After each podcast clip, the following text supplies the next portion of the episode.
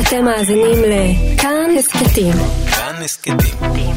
הפודקאסטים של תאגיד השידור הישראלי.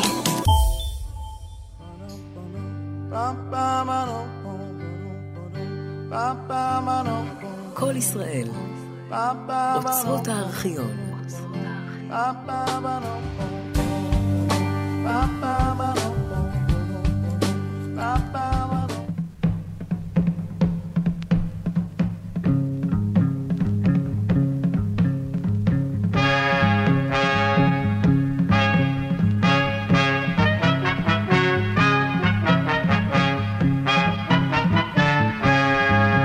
אדם על אדמתו.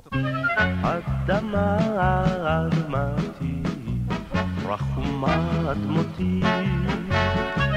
אדמה אדמתי, רחומה אדמותי. שבועון לענייני התיישבות, חברה, חקלאות, טבע וידיעת ארץ ישראל, בעריכת אפרים אבא. הרסתי חלי בדם, שאדם ונדם. הרסתי חלי בדם, שאדם ונדם.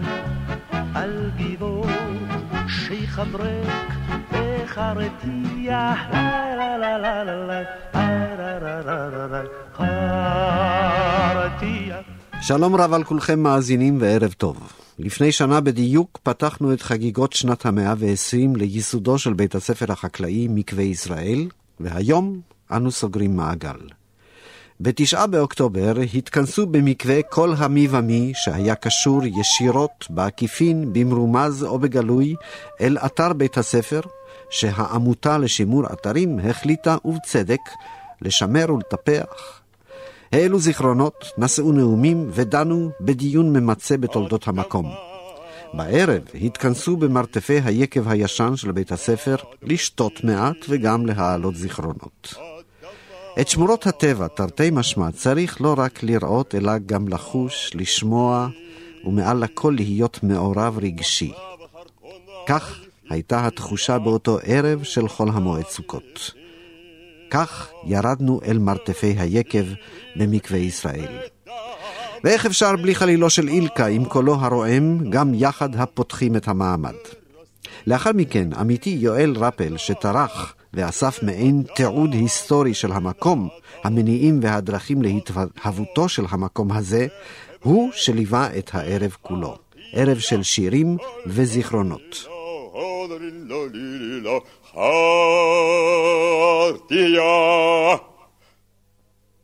בשנת 1858 נחטף ילד יהודי כבן שבע ממשפחת מורטריי בעיר בולוניה שבאיטליה בפקודת האפיפיור. הוא הועבר לנצרות. מעשה החטיפה הזה גרם לרוגז ולרעש בעולם היהודי וגם בין הנוצרים. היו רבים שתבעו להחזיר את הילד הזה להוריו, אלא שהאפיפיור עמד בסירובו. בעקבות אותו מאורע ורדיפות אחרות של יהודים התארגנה בפריז חבורת יהודים צעירים שהקימה חברה בשם כל ישראל חברים, אליאנס. זאת במטרה לייסד הסתדרות עולמית חזקה שתיטול על עצמה להגן על בני העם היהודי, על כבודם, רכושם וזכויותיהם. החברה גם החליטה להקים רשת של בתי ספר כדי להגביר את השכלת בני הנוער היהודי. אספת היסוד של אגודת כל ישראל חברים נערכה בביתו של סוחר יהודי צעיר, בן 32, שרל יעקב נטר, שכבר קודם לכן התבלט בפעילותו הציבורית ואף נבחר לגזבר החברה. בסוף שנת 1867 הגיע נטר לקהיר. תוך כדי שהותו שם החליט בעצה אחת עם החברה כל ישראל חברים כי כדאי שיערוך סיור בפלסטינה כדי לעמוד מקרוב על מצבם של היהודים. לאחר שהות של כמה חודשים הוא הגיש דין וחשבון הידוע בשם מצב היהודים במזרח. הדין וחשבון נדון בינואר 1869, נכללה בו המלצה מפורשת להקים בית ספר לצעירי ארץ ישראל בו יתחנכו לעבודת האדמה. הדין וחשבון שהוא מעין תזכיר על מצב יהודי ארץ ישראל בשנת 1867 ובדין וחשבון הזה מספר נטר כי הופיע לפני יהודי ירושלים שתבעו ממנו במפורש הבו לנו אדמה, הבו לנו כלים, שילחו לנו אנשים שילמדונו את עבודת האדמה. בחודש ינואר 1869 אישר הוועד של כל ישראל חברים את הדין וחשבון של, כל, של קארל נטר. באותו מעמד נתקבלה גם ההצעה לתקנון של המוסד החקלאי מייסודה של חברת כל ישראל חברים. זמן קצר לאחר מכן הוסמך נטר להקים את המוסד החקלאי אשר החל לפעול בקיץ 1870. כאן, במקום שאנחנו נמצאים, מקווה ישראל. ערב טוב, אנחנו נמצאים כעת בערב שהוכתר בכותרת אתר סיפור ושיר יקב מקווה ישראל לציון 120 שנה להקמת בית הספר החקלאי מקווה ישראל. היקב הזה הוקם לפני 98 שנים, הוא עוד לא מלאו לו 100. לפני שאני מזמין את אליהו הכהן, רוצה רק לספר לכם עוד סיפור אחד קצר. ובכן בשנת תרמ"ד, 1884, שוטט בארץ משורר נווד נפתלי הרץ אימבר, זה שנודע כמחברו של ההמנון הלאומי התקווה. ואז הוא חיבר פזמון לכבוד מקווה ישראל. אני אקרא שלושה מבתי אותו פזמון. אם אני מחסיר כמה מהבתים, אליהו הכהן ודאי ישלים אותם אפילו בעל פה. מקווה ישראל נחמה וישועה, יביא לדור, יבוא אחרינו. מקווה ישראל היא יתד תקועה, עליה נתלה תקוותנו. בארץ יכתבו קורותינו, לעת ההיא מגילה חתומה. ומגילה חתומה דורות אחרינו, יקראו בכתב האמת הרשומה. למקווה ישראל שלחו את בניכם, שמה למדו ארץ לפלוח, למלאכה לעבודה, לעבודה הרגילו ידיכם, אל תתעזרו והחליפו כוח. אני מזמין לבמה את הכהן הגדול של הזמר העברי, אליהו הכהן.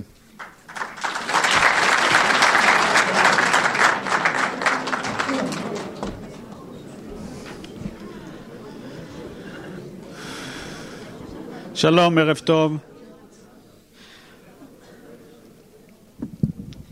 השיר הזה של אה, מקווה ישראל מעולם לא הולחן, לכן איננה נדרשת כאן מומחיות בזמר, אלא דווקא ההיכרות עם הצעדים הראשונים של השיר העברי בארץ ישראל. ונפתלי הרצימבר הוא המשורר העברי הראשון בתקופת התחייה בארץ ישראל. הוא בעצם עוד הקדים את העלייה הראשונה והגיע קצת לפניה. ואם מוזכר כאן לגבי התקווה, את הטיוטה של התקווה הוא כתב עוד ביאסי ברומניה, הוא הגיע איתה בכיסו, אבל את השירים הראשונים ממש שהוא כתב, הוא כתב אותם כאן, בסיורים שהוא ערך במושבות, בראשון לציון, בעקרון, בחדרה, בפתח תקווה, מקום אחר מקום הוא הסתובב. בגדרה, לא בחדרה, חדרה עוד לא הייתה קיימת אז. וגם השיר הזה שהוא כתב למקווה ישראל, שהיום יכול להישמע כג'ינגל של פרסומת, שילחו ילדיכם למקווה ישראל. והבית האחרון שלא קראת הוא בית עם הרבה מסר. זירעו בארץ חיבת ירושלים. זה בעצם המשפט שעומד מאחורי העבודה של הרבה מהגופים, כמו המועצה לשימור אתרים וכמו החברה להגנת הטבע וכמו יד בן צבי וכמו רשות שמורות הטבע וכמו עשרות מוסדות בארץ אשר עושים את זירעו בארץ חיבת ירושלים, את מה שהוא התכוון לו מתחילה. ודאי שהייתה סיבה נוספת להרחיב עליו דברים מפני שאנחנו נמצאים ביקב, ואימבר לא היה ידוע כמי שהתנזר מן הטיפה המרה, להפך. למרות שלא, למרות שהתחייב שלא ייגע בכוס, היו מביאים לו את היין בצלחת והוא לא היה מתנגד. אז אנחנו לא נרחיב עכשיו על uh, אימבר, אם תרצו לקראת הסוף נוכל לשבת שלוש שעות ולדבר עליו ועל קורותיו ועל עלילותיו ועל זיכרונותיו ועל סיפוריו, יש הרבה מאוד וחוטאים חטא גדול בכך שקושרים אותו לשני נושאים, להתקווה וליין, ועל זה אוכל להסביר אולי בהזדמנות אחרת. אני מרגיש כאן קשר מיוחד למקום הזה, מפני שגם אני בוגר בית ספר חקלאי. אמנם לא מקווה ישראל, באתי למקווה ישראל ונבחנתי במקווה ישראל ורואיינתי על ידי קראוזה, אבל אה, מאחר שעברתי את הבחינות ואימי החליטה שזה כנראה מוסד עם רמה לא מספיקה, אם אני עברתי את הבחינות, אז היא החליטה להעביר אותי לפרדס חנה. ו... נכון, לא רחוק משם, כן, בפולין, זה יותר נכון, מפולין או מליטא. וכל השנים שמרתי קשר מיוחד עם מקווה ישראל בגלל העומק ההיסטורי שלו, שהוא הקדים את ימי העלייה הראשונה. ובכך שכאב לי במיוחד שכל השנים ייחסו את הכנסת האקליפטוס לארץ למפעליו של הברון רוטשילד. הברון בא והחליט יום אחד לייבש את הביצות, ואז הביא את האקליפטוס ונטעו אותו והוא ייבש את הארץ. וכך חוזרת כל הספרות הציונית שלנו וכל הספרות החקלאית שלנו, ומבלבלת ומקשקשת את הנושא הזה במשך קרוב למאה שנים.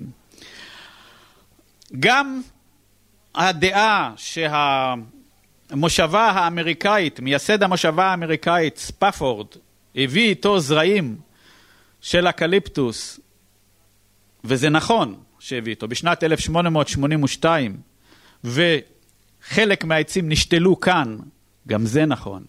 אבל אלה לא היו האקליפטוסים הראשונים בארץ ישראל, משום שברישום שהיה בסטוק של המשתלה במקווה ישראל, בראשית שנות ה-70, כבר מופיעים עצי אקליפטוס.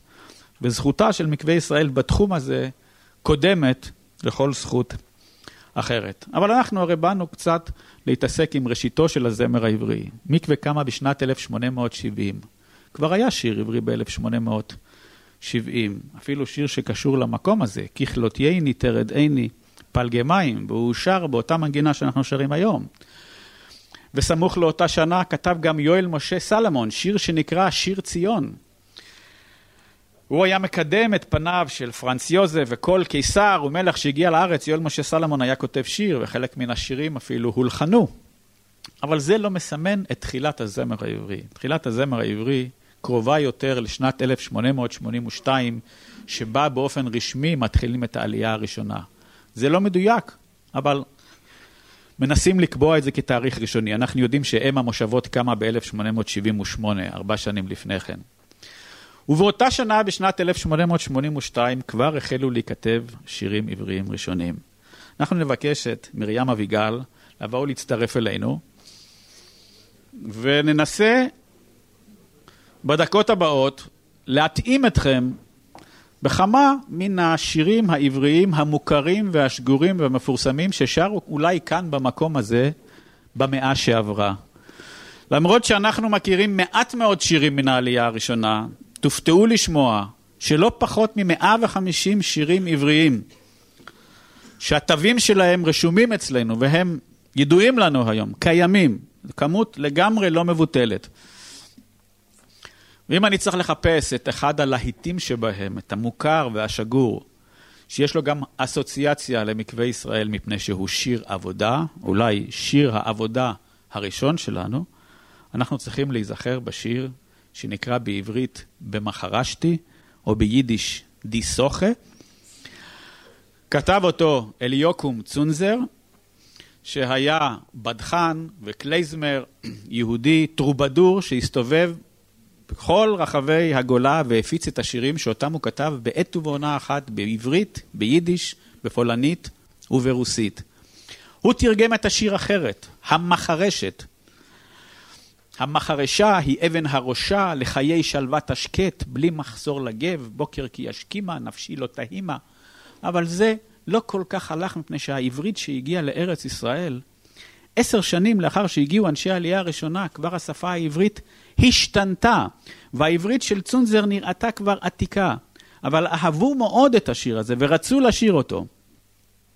לכן קם ברנש אחד מאנשי העלייה הראשונה, הוא קרא לעצמו ברנש, לא אני, כי זה היה ראשי תיבות של שמו, בר נוח שפירא, והוא כתב במחרשתי, כל אושרי ירשתי, ובשקט בשקט דחק את המילים הקודמות, וככה אנחנו עד היום מכירים את השיר, למרות שכותבים מילים ומנגינה אל יקום צונזר. אז לכבודו נשמע את צלילי השיר הזה, והוותיקים ודאי ייזכרו בו. בליוויו של יודקה המטמבר.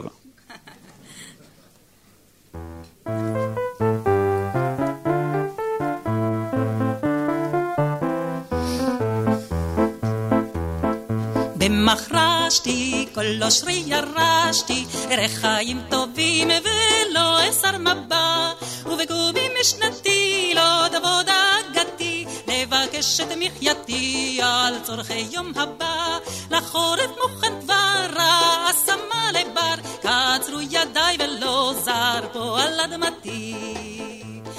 אושר מי יחיה ביושר, חיי שלוות השקט כמוני העיקר, בטאת ירגיש מי ברכה, מילתי יצלחה, אלומותי הוליכה לחיות עולם בבר, כסוחר כחרש, כמלאך כפרש, יחד תשיר ורש, וכספי ישר. מחרשתי, כל אושרי ירשתי, רחיים טובים ולא אחסר מבע, ובקומי משנתי לא תבוא דאגתי, לבקש את מחייתי לצורכי יום הבא, לחורף מוכן כבר, השמה לבר, קצרו ידיי ולא זד, פה על אדמתי.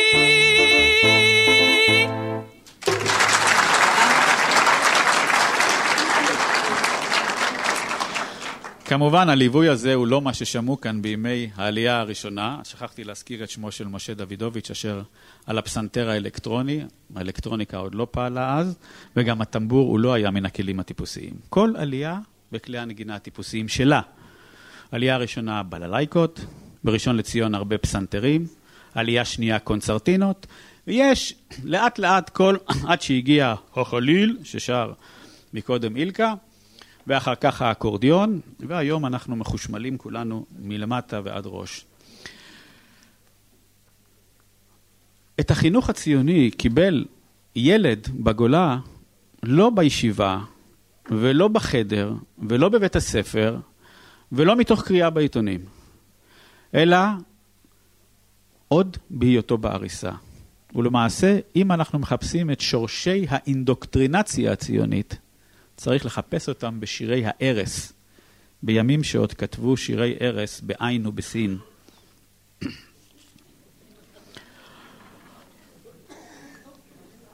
אחד משירי הערש המוכרים והמושרים ביותר, גם אז, היה השיר "נומה פרח בני מחמדי, ארסך כי עניה, מחייך העתידים שיחות לך אביה". ישב שם בסך הכל תינוק שעוד לא ידע מה החיים שלו. אבל האמא ישבה על ידו ואמרה לו, אני אספר לך בדיוק מה יהיה איתך בעתיד, כי אני רוצה לכוון את צעדיך. ראשית אגיד לך מחמדי, עברי כי הנך, שמך יעיד לך ישראל, גזע מחצבתך. שימו לב, לא יהודי, עברי, כאילו מדלגים על התקופה היהודית וחוזרים אל התקופה העברית הקדמונית מימי היות יהודים יושבים כאן על אדמתם עם קוממיות. תמיד תזכור כי עוד לנו ארץ במרחקים, כי אליה כל איש עברי יארג ממעמקים. שמה תהיה מה שתהי, אדע כי תנוח, קורם, יוגב, רואה, עיקר, אך לא רואה רוח. לא לופט גישפטן. זה ראשיתה של התיאוריה של הפיכת הפירמידה. הרבה מנגינות היו לשיר הזה, אבל המנגינה שאולי השתגרה יותר מכל היא זו שנשמע עכשיו. שירו של אפרים דוב ליפשיץ, נומה פרח. מרים אביגל.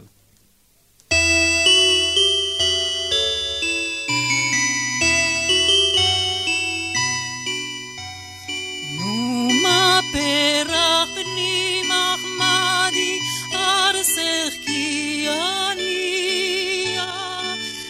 מחייך עתידים, שיחות לך אביע. ראשית אגיד לך מחמדי, עברי כי עינך, שמך יעיד לך ישראל, גזע מחצבתך, שמך יעיד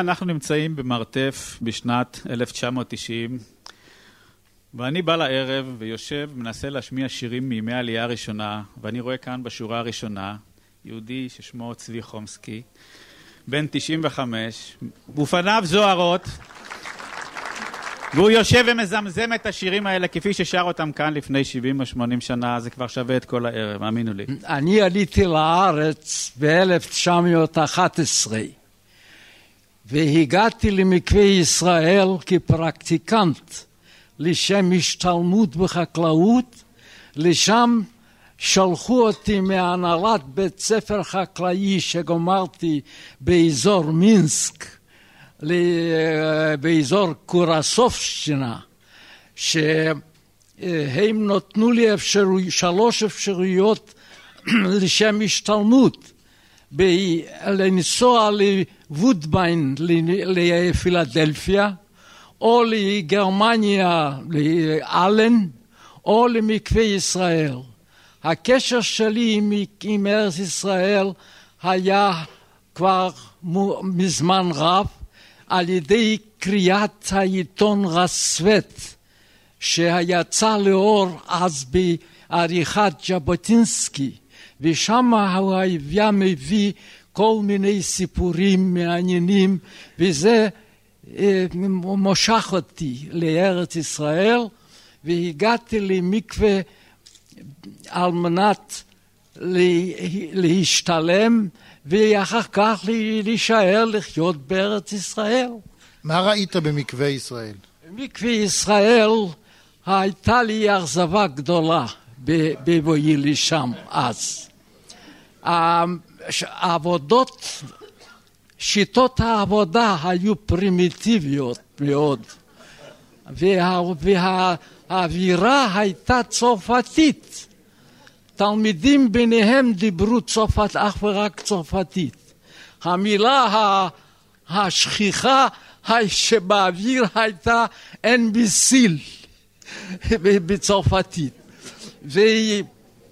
ולא היה לי מעניין, וכעבור חודשיים לאחר שנפגשתי עם ברל כצנלסון וחנה מייזל באחת השדרות במקווה, ישראל, אז החלטתי לצאת ממקווה ולעבור לגליל, ושם מצאתי את מבוקשי במגדל, ושם אה, קיבלו אותי באהדה רבה והרגשתי שאני בארץ ישראל. ובכל זאת אתה חוזר למקווה, למרות שהיא מאכזבת אותך, אתה חוזר 11 שנים יותר מאוחר אתה בא למקווה עוד פעם. ב-1922 חזרת למקווה ישראל. אני חייתי במקווה ישראל בשלוש תקופות. התקופה הראשונה הצרפתית, ואחר כך הייתה תקופה שנייה, הייתה שם חבורת פועלות. חבורת פועלות אה, שיוסד אליעזר יופה, זיכרונו לברכה, לשם השתלמות במשק החקלאי. ואני שמה הכנסתי ענף חדש שקיבלתי מהאגרונום אטינגר להכין 90 אלף שתילי אקציה לנגפוליה כדי לשתול את זה בחולות ראשון לציון ונחלת יהודה. אז אה, הייתי שם שנה בחבורת הפועלות יחד עם אליעזר יופי, אבל אליאנס לא הסכימו להמשיך את העבודה הזאת והקבוצה נתפזרה. זאת הייתה התקופה השנייה.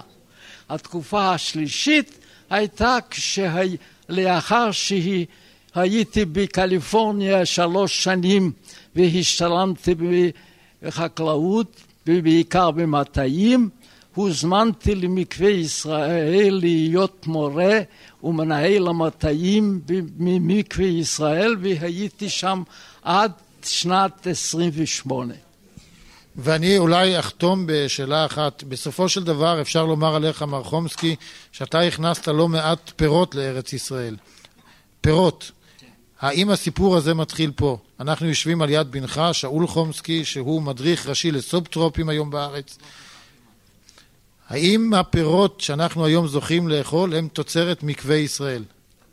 אה, זה לא, אני מתאר לי שזה לא רק תוצרת מקווה. כן, אבל התוצרת של החינוך שלך. ישראל הייתה הראשונה, או מהראשונות שהכניסו את הפירות, האבוקדו, וכל יתר הפירות שאנחנו אוכלים עכשיו, בסופ...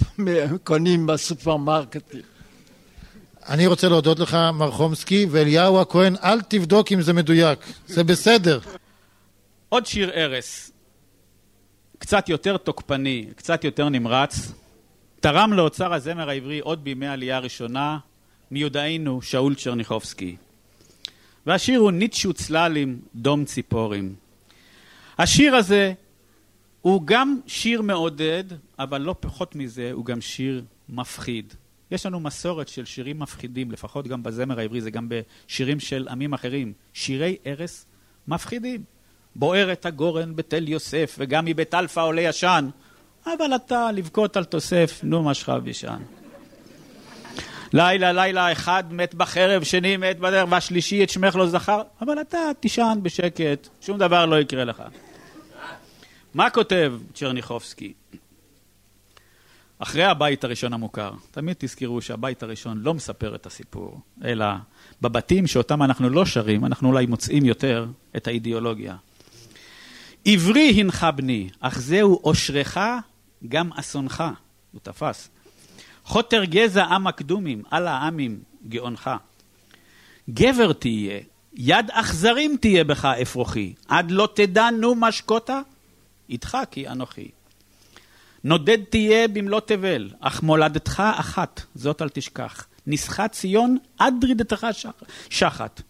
אם גם יאחר יום הגאולה, יצעד שעל שעל, אל תיבאש אסיר תקווה, עוד שמשנו יעל. ולכל אלה שטוענים שהציונות בתקופה הראשונה התעלמה מן הבעיה הערבית, ולגביה כאילו לא היו ערבים בארץ ישראל. חותם שאול צ'רניחובסקי, על הירדן ובשרון, שם ערביים חונים. לנו זאת הארץ תהיה, גם אתה בבונים. ויום יקומו נושאי דגל, אל תמעל המעל, אל כלי זינך בגיבורים, כי שמשנו יעל. הוא לא היה בדיוק שלום עכשיו, אני חושב, למרות שבשיר שהוא כתב שלוש שנים לפני כן, אני מאמין, שחקי שחקי, הוא מאמין בשלום, אבל השירים שלו לאורך כל התקופה היו קצת יותר תוקפניים, אם אפשר לומר. השיר הזה נכתב לאדם מאוד מסוים, בעצם לאימו של יהושע יבין, הפרופסור יהושע יבין, שאחר כך היה אגיפטולוג, כאשר הוא היה בעריסה, ואימו שרה לו, ושאול צ'רניחובסקי הכיר את אימו. שאול צ'רניחובסקי הכיר הרבה אימהות. אז הוא כתב למענה את השיר, ועכשיו מרים אביגל תבוא ותשיר. אתם יכולים להצטרף אליי.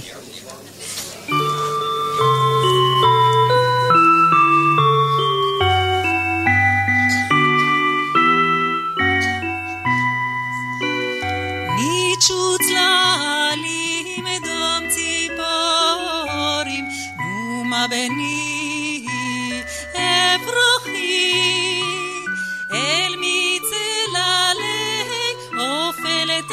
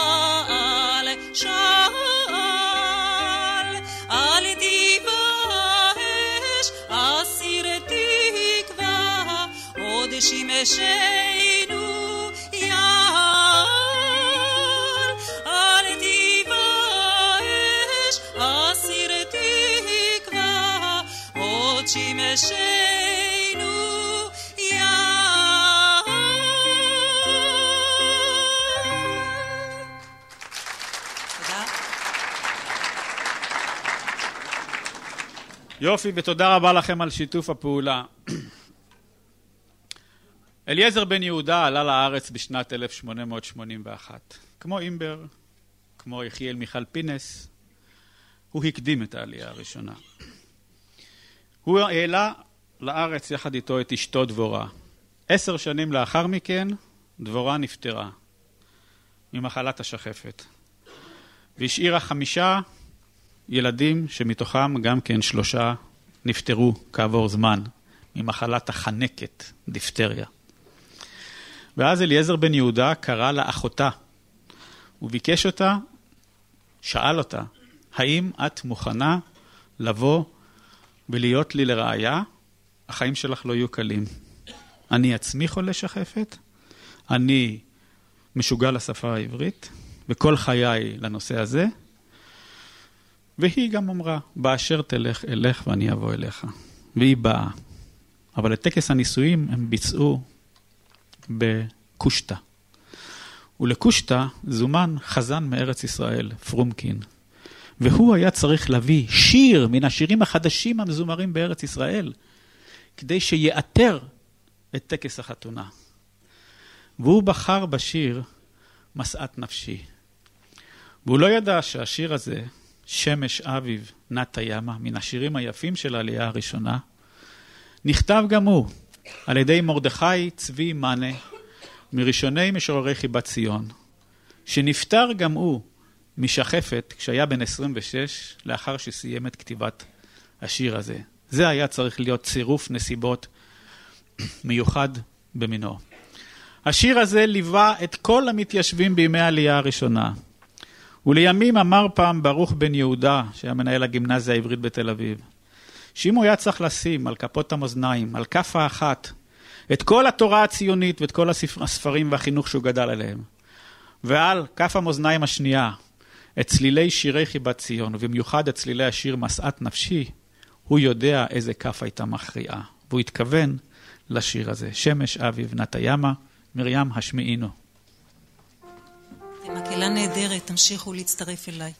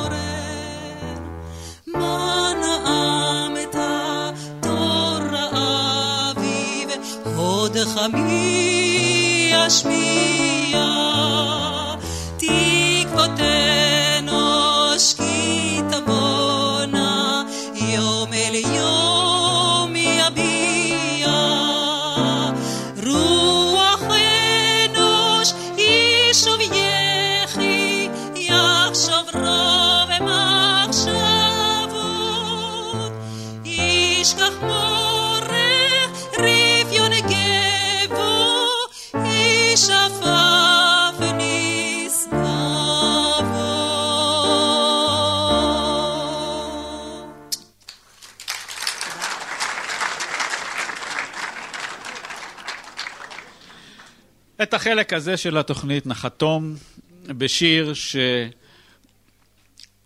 שר בכמה מנגינות, גם הוא, אתם מכירים אותו במנגינה אחת בלבד. שם השיר הוא "אם אשכחך", או כפי שהוא מוכר בפיכם, ציון תמתי, ציון חמדתי. כלפי השיר הזה יש לי רגשות מעורבים. את השיר הזה כתב מנחם מנדל דוליצקי בהיותו ברוסיה בשנת 1888. ולמנחם מנדל דוליצקי היו הרבה הזדמנויות לעלות לארץ. בשנת 1892, כאשר עמד לעזוב את רוסיה, יכול היה להגיע לארץ ישראל ולהיות מראשוני המשוררים כאן. אחר שבעצם יל"ג אמר לו, הלך אתי קום רש, ראה בו כאילו המשורר היורש. אבל הוא בחר לנסוע לארצות הברית, לניו יורק, ובמשך שנים הוא היה שם מוכר נקניקיות, רוכל ברחוב, ואחר כך פתח מזנון, ואחר כך עבר לכתוב רומנים של שונד ביידיש, אבל לא הפסיק לשיר ציון תמדתי, ציון חמדתי, לך נפשי מרחוק, הומיה. אני בשירונים תמיד את המילה מרחוק הייתי מרווח ומדגיש. מילא יהודה הלוי שר, ליבי במזרח ואני בסוף מערב. הוא לפחות ניסה להגיע לארץ ישראל. יש חילוקי דעות, עד היכן הגיע, אם נקבר במצרים, לא, האגדה המפורסמת. הרבה משוררים התפר... התפרנסו מכתיבת שירים על האגדה הזאת. אבל דוליסקי חי עד שנת 1931, שם נפטר בלוס אנג'לס. והוא כל השנים אמר, אך, אם אני רק הייתי יכול לעלות לארץ ישראל. וזה הזכיר לי סיפור של סופר אמריקאי אחר, ששמו דניאל פרסקי, שיום אחד, הוא היה, קראו לו עבד לשפה העברית. תמיד היה הוגה בשפה העברית, כותב בעיתון הדואר, ותמיד אמרו לו, למה אתה רק מדבר? ציוני אמיתי זה לא זה שאומר לשני שיטיף לשלישי לעלות לארץ, אלא זה שבא בעצמו ועולה לארץ. קח את הרגליים ולך. ואמר דניאל פרסקי, אני אקח את הרגליים ואני אלך. יצא, לא לפני שערך בנקטים או נשפים, בכל העיתונים היה כתוב, דניאל פרסקי עוזב ועולה לארץ. זה לא סתם עלייה של יהודי רגיל. דניאל פרסקי בא לארץ. בא, יום אחד ראו אותו ברחוב הרצל הולך עם מכנסי חקי קצרים, ועליז, עם סנדלים, ממש צבר מסתובב. שנה, שנתיים. אחרי שנתיים חזר לארצות הברית. פוגשים אותו יהודים בניו יורק ושואלים אותו, פרסקי, נובוסי, מה זה? הוא אומר, אני אגיד לכם את האמת, אינני יכול לחיות בלי הגעגועים לציון. זה מזכיר לי השיר ציון תמתי, מרים אביגל.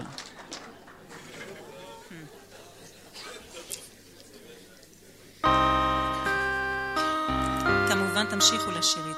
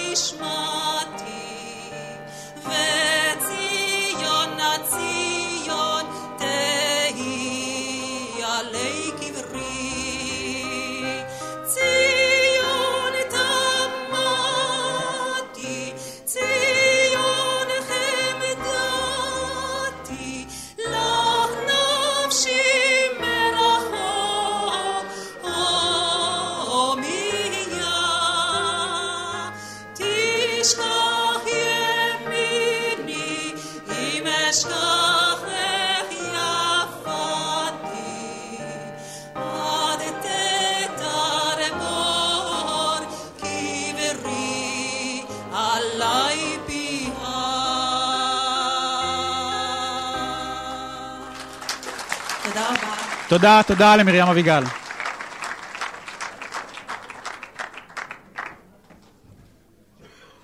הידעתם כי את השם מקווה ישראל הגה חייתי ירושלמי? ובכן, מעשה שהיה כך היה. חנוכת בית הספר מקווה ישראל הייתה בשבוע שבו קראו בתורה את פרשת בחוקותיי, ספר במדבר. הפטרת הפרשה ההיא היא בספר ירמיהו, ובתוכה הפסוק מקווה ישראל השם.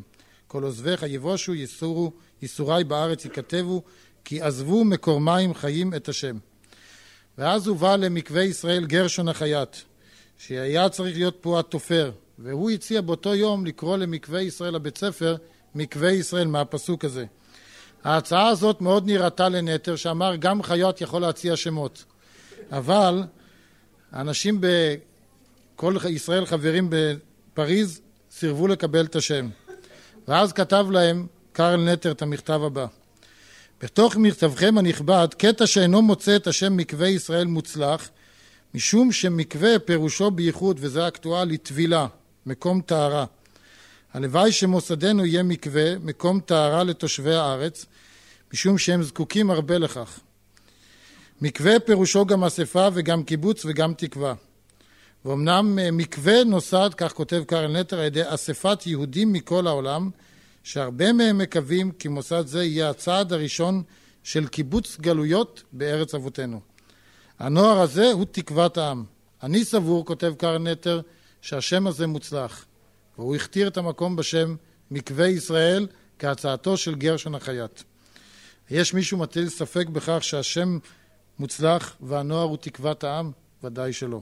כיוון שהנוער לא ישיר כאן הערב, אני מזמין את נציגי הנוער. נציגי הנוער הם מנהל בית הספר, דוקטור גדעון כץ, עוד חודש, 25 שנים, מנהל מקווה ישראל, ואת אשתו. לגדעון יש שני סיפורים על קרל נטר, ואשתו כותבת את השירים שוודאי יסופרו בעוד 120 שנה. אז את השירים של ניצה נשמע אחרי שגדעון יספר על קרל נטר. טוב, אז רק תיקון קל. האליאנס לא הסתפקה במשלוח מכתב, אלא הם שיגרו למקווה את המפקח דוקטור לנצברג. אני מקווה שאין פה אף מפקח שלא ייעלב. ואיתו היה לו לנטר שיג ושיח. עכשיו, בהקשר, או לא בהקשר, מצאתי כמה מעשיות על נטר. אני אקרא לכם רק שתיים בקיצור נמרץ. הזקנה בת, שמר, בת שבע שמרלינג, בעלת המכולת, ביפו, מספרת כמה פרטים על האיש שכל תושבי יפו וארץ ישראל היו מדברים עליו בהתפעלות. ביום ובלילה היה שומר את השדות. לפעמים היה לן במערתו בלי כל שמירה. פעם ברוכבו על סוס נפל ונפצע והוכרח לשכב בבית החולים. השכיבה בבית החולים הייתה קשה עליו מאוד מפאת הבטלה. לא על הכאב איני מצטער, כי אם על הבטלה. אני מתגעגע על התלמידים והפועלים. פעם, מוסיפה הזקנה שמרלינג לספר, נעללה ביפו עלילת דם, ששימשה כמעט סיבה לפרעות, זה גם היה אז. אספסוף של ערבים כבר התכונן להתנפלות. ואולם נטר כינס את כל תלמידיו ופועליו, זיינם במקלות ובעלות, הלך עמהם אל הקיימקם, ודרש ממנו לאחוז תכף ומיד באמצעי שמירה, ואם לאו, הוא וחבריו יעמדו על נפשם בעצמם. שירים למקווה ישראל, שחר, פגישה עם שחר מהסס, ציוץ ראשון, עצים אפלוליים, עם עצמי, בחדווה דוממת, נפרסת כתשעים, ואדמה חמה. פריחות, ניצבת במעגל הפריחות. קיץ בזהוב וירוק, נופל לרגלי הסתיו, הכד לפני החורף המוכתר. אביב דוהר בחרי הגעגוע. דחי הכואבים שוטף את החוף, והתפילה קרשת נפרסת בריבועי המים הכסופים.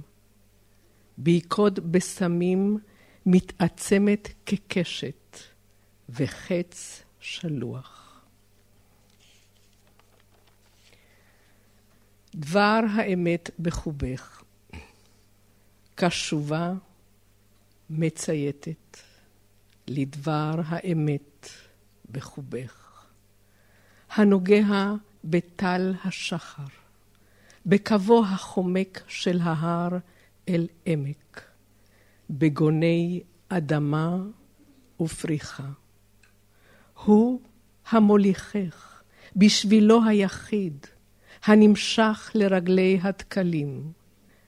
מעוטר חרציות, נוסך בך, אזוז וחיות, לגמו מרחק, לצעוד לגבול התלם המזהיב. בדין וחשבון שהגיש בינואר 1869 קרל נטר לחברת כל ישראל חברים, הוא כותב: כל אלה שהקדימו אותי בביקורי בפלסטינה, כולם תמימי דעים שעבודת האדמה ורק היא בלבד עשויה להציל את אחינו וכי יש לנסות ולהחדירה בקרבם. למטרה זו יש להקים בית ספר חקלאי, ובדרך זו כבוש תכבשו את הארץ הקדושה. תשעים שנה לאחר קרל נטר, כותב דוד בן גוריון את המשפט הבא: יסוד המדינה התאפשר הודות להקמת מקווה ישראל. אלמלא הוקם מקווה ישראל, ספק אם הייתה קמה מדינת ישראל. הכל כבר התחיל מאז, ואנו באנו להשלים רק את המעשה מבחינה פוליטית ולאומית. דוד בן גוריון על מקווה ישראל בספר שנתון המדינה 1960. ולסיפורים של הבוגרים, רק שניים נביא. תחילה הנה סיפורו של איש כפר גלעדי, אורי הורוביץ. טוב, אני uh, גמרתי שנה אחת ביגור, זה היה אחרי שגמרתי ללמוד בכפר גלעדי. בן 14 פלוס מגיע למקווה ב-41. למה מקווה? למה אנחנו היינו uh, יישוב של הברון, מיישובי הברון של פיקה. והיה הסכם בין אליאנס ובין פיקה, ופשוט לא שילמו כסף. אז על, uh, על חשבוננו, לא נתחיל לספור שמות, אבל יש שמות מפורסמים שלמדו על חשבון הכפר גלעדי ועוד יישובים פה במקווה. אבל לא רק בגלל זה, כי אז המגמה הייתה לחקלאות.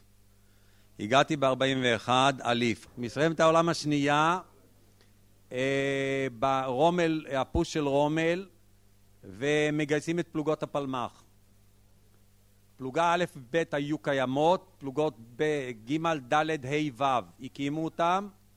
אנחנו היינו שלושה שהיינו השלובטים בין האליפים. אני רוצה לראות תתא למאמה להיום, שירשו לילד בן 15, ולפני זה עוד היינו, שירצו לו ללכת להתאמן, אנחנו התחלנו להתאמן, פה היינו שלושה, אפילו יש פה, דיברתי קודם, יש פה כמה חבר'ה מהמחזור שלי, שאני אמרתי להם שאנחנו היינו שלושה שהתחלנו להתאמן, זה היה אריה טפר, מוישה, משה מכפר אס, סלע, ואני, היות והיינו השלובטים, צירפו אותנו למחזורניקס, והתחלנו להתאמן פה בשבתות, בפרדסים, בש... ואחר כך ב... באזור בית חנן. אחרי זה אה, היינו ב...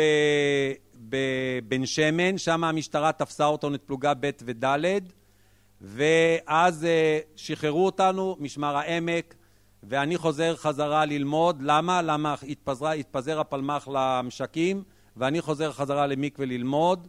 לא רוצים לקבל אותי, מאיר שטיין מקים פה את הכיתה א', את הכיתה מחזור ראשון הסתדרותי. למה אני רוצה לכיתה הזאת דווקא, ואני מתעקש ועושה את כל המאמצים להתקבל, למה רוצה להסתדרותי? למה יש שם כבר חתיכות. זה המחזור הראשון של הבנות שהיו במקווה. גמרנו, וכך אה, עד הסוף, עד המחזור, גמרתי את מקווה ולמדנו פה. אתה היית בסוף, ב, בתקופת uh, הניהול של uh, קראוזה, אליהו קראוזה. כיצד היית מאפיין את תקופת הניהול של קראוזה, בסופו של דבר תקופה ארוכה, ובעצם תקופת מעבר גדולה למקווה ישראל? א', הוא היה מנהל, והוא ניהל את מקווה. וכולם אמרו מה שאמרו, והוא היה מסכם, וככה זה היה נקבע. אני יודע עליי ועל צווארי, ותשמעו, אני לא הייתי תלמיד מהמצטיינים ולא הכי טובים. את האמת, הודות לקראוזה גמרתי את מקווה. ושמענו מאחרי החלונות את החוות דעת של המורים, וקראוזה אמר, אבל הוא יישאר, ואני זוכר פעם אחת אפילו זימן אותי ואמר לי, אה, הוא היה ככה, אה, בדואיני, אתה מהגליל. זה היה קראוזה, הוא ניהל. אה, עוד דבר, וזה היה אופייני לו, בוקר בוקר, סידור עבודה, הוא היה עומד פה למטה בירידה, צופה את כל הזה, ואחר כך הוא ידע מי לא הלך למה, מה לא הסתדר איפה, היה קורא אליו ככה ועושה סדר בעסק הזה. יוסי ואנונו הגיע למקווה ישראל ב-1961, והוא בוגר המוסד, אבל בסקטור הדתי. במה היה שונה הסקטור הדתי מהסקטור, אם אפשר לומר, זה הנקרא כללי? טוב, כאשר uh, באתי למקווה, לא חשבתי על ההבדלים בין הסקטור הדתי והסקטור הכללי, כי אני בסך הכל uh, נדלקתי על מקווה שנה קודם. למעשה זו הייתה אהבה שנדלקה בסערה. כאשר הופיע המאמר בעיתון הצופה בשנת 59 לקראת חגיגות התשעים של מקווה ישראל, ואז אה, מיד אה, הפכתי להיות מעריץ של מקווה, וכל מה שלמדתי בהיסטוריה, במסגרת שיעורי היסטוריה על כל ישראל חברים ועל יסודה של מקווה, הפך להיות יותר ממשי. וכיוון שאז אה, למדתי בצפון בחוות סג'רה, וכל פעם שהייתי נוסע הביתה הייתי עובר ליד מקווה, ליד השדרה, מיד הייתי מרגיש צביטה בלב. כך שכאשר הגעתי למקווה, כמובן לאחר שהיינו צריכים להירשם ולהיבחן ולהתראיין ולהיות במתח, האם התקבלת או לא התקבלת, וכמובן השמחה הגדולה, כאשר קיבלתי תשובה חיובית שהתקבלתי למקווה, לא היה מאושר ממני. אמנם ניסו לשכנע אותי לא לבוא למקווה, אה, עדיף שתיגש ללמוד במדרשיית נועם בפרדס חנה. אמרתי, לא מוכן, לא רוצה, אני בא למקווה. אז כך באתי למקווה, ובפנים עוד יותר התלהבתי, כי הסיור הראשון היה בגן הבוטני, כל ההתלהבות מן הנוף, מהטבע, מהצמחייה, זה אחד הדברים החשובים. כמובן שרק יותר מאוחר אה, התחלנו להיפגש עם תלמידי המדור הכללי, ולכן לא הייתי אומר שהיו, שהרגשנו איזשהו, איזושהי בעיה או מתח או עימות, אה, להפך, היינו נפגשים הרבה מאוד אה, בעבודה, באירועים של מקווה, כך שזה היה כבר טבעי שהמדור הדתי והמדור הכללי היו כאן ביחד. יוסי, אתה היום בהגדרה מקומית מצויה, אתה בעצם עסקן פוליטי. אז מה תרמה לך מקווה? אה, טוב, אני לא רואה את עצמי עסקן פוליטי, למרות שמקובל ככה לראות את הפוליטיקאים. אני חושב שאני, האישיות שלי עוצבה במקווה. כל הערכים אה, שקיבלתי, אם זה הערך אה, לטבע, הערך החקלאות, הערך לעבודה, וכמובן שאז uh, הענפים, הענפים המבוקשים היו הרפת והמכניקה, כאלו הענפים שאנחנו חוזרים בהם הכי הרבה מלוכלכים, שהיינו מוכיחים לכולם שאנחנו עובדים ועבדנו. כמובן גם הערצה, הייתה גם הערצה למורים שהיו כאן. מצד אחד הייתה הערצה גדולה למורים שכל אחד ואחד מהם היה שם דבר. מצד שני היו גם הסיפורים הקטנים של כל מורה ומורה לפני עצמו. כמו רוזנבליט, אה, כמו קפולר ושגב ומשיח, וכל אחד ואחד יש לו סיפור. אתה הנה לפעמים? אתה מבקר לפעמים במקווה ישראל? אה, אני כבר אז, לאחר שסיימתי, שלחתי לכאן את האח שלי ואת האחות שלי ואת הבנים של אח שלי. תמיד אה, לאחר שסיימתי כאן הרגשתי געגועים גדולים לבוא ולבקר ולפגוש בוגרי מקווה. כך שכאשר הייתי פוגש בוגר מקווה, זו הייתה חוויה בשבילי.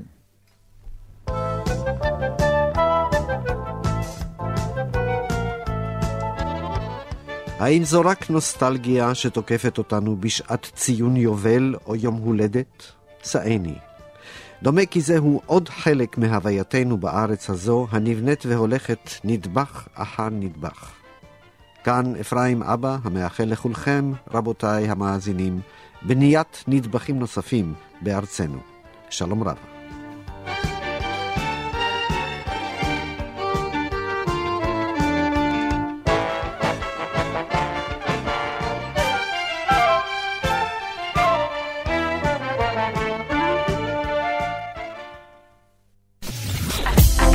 מאזינים לכאן הסכתים. כאן הסכתים. הפודקאסטים של תאגיד השידור הישראלי.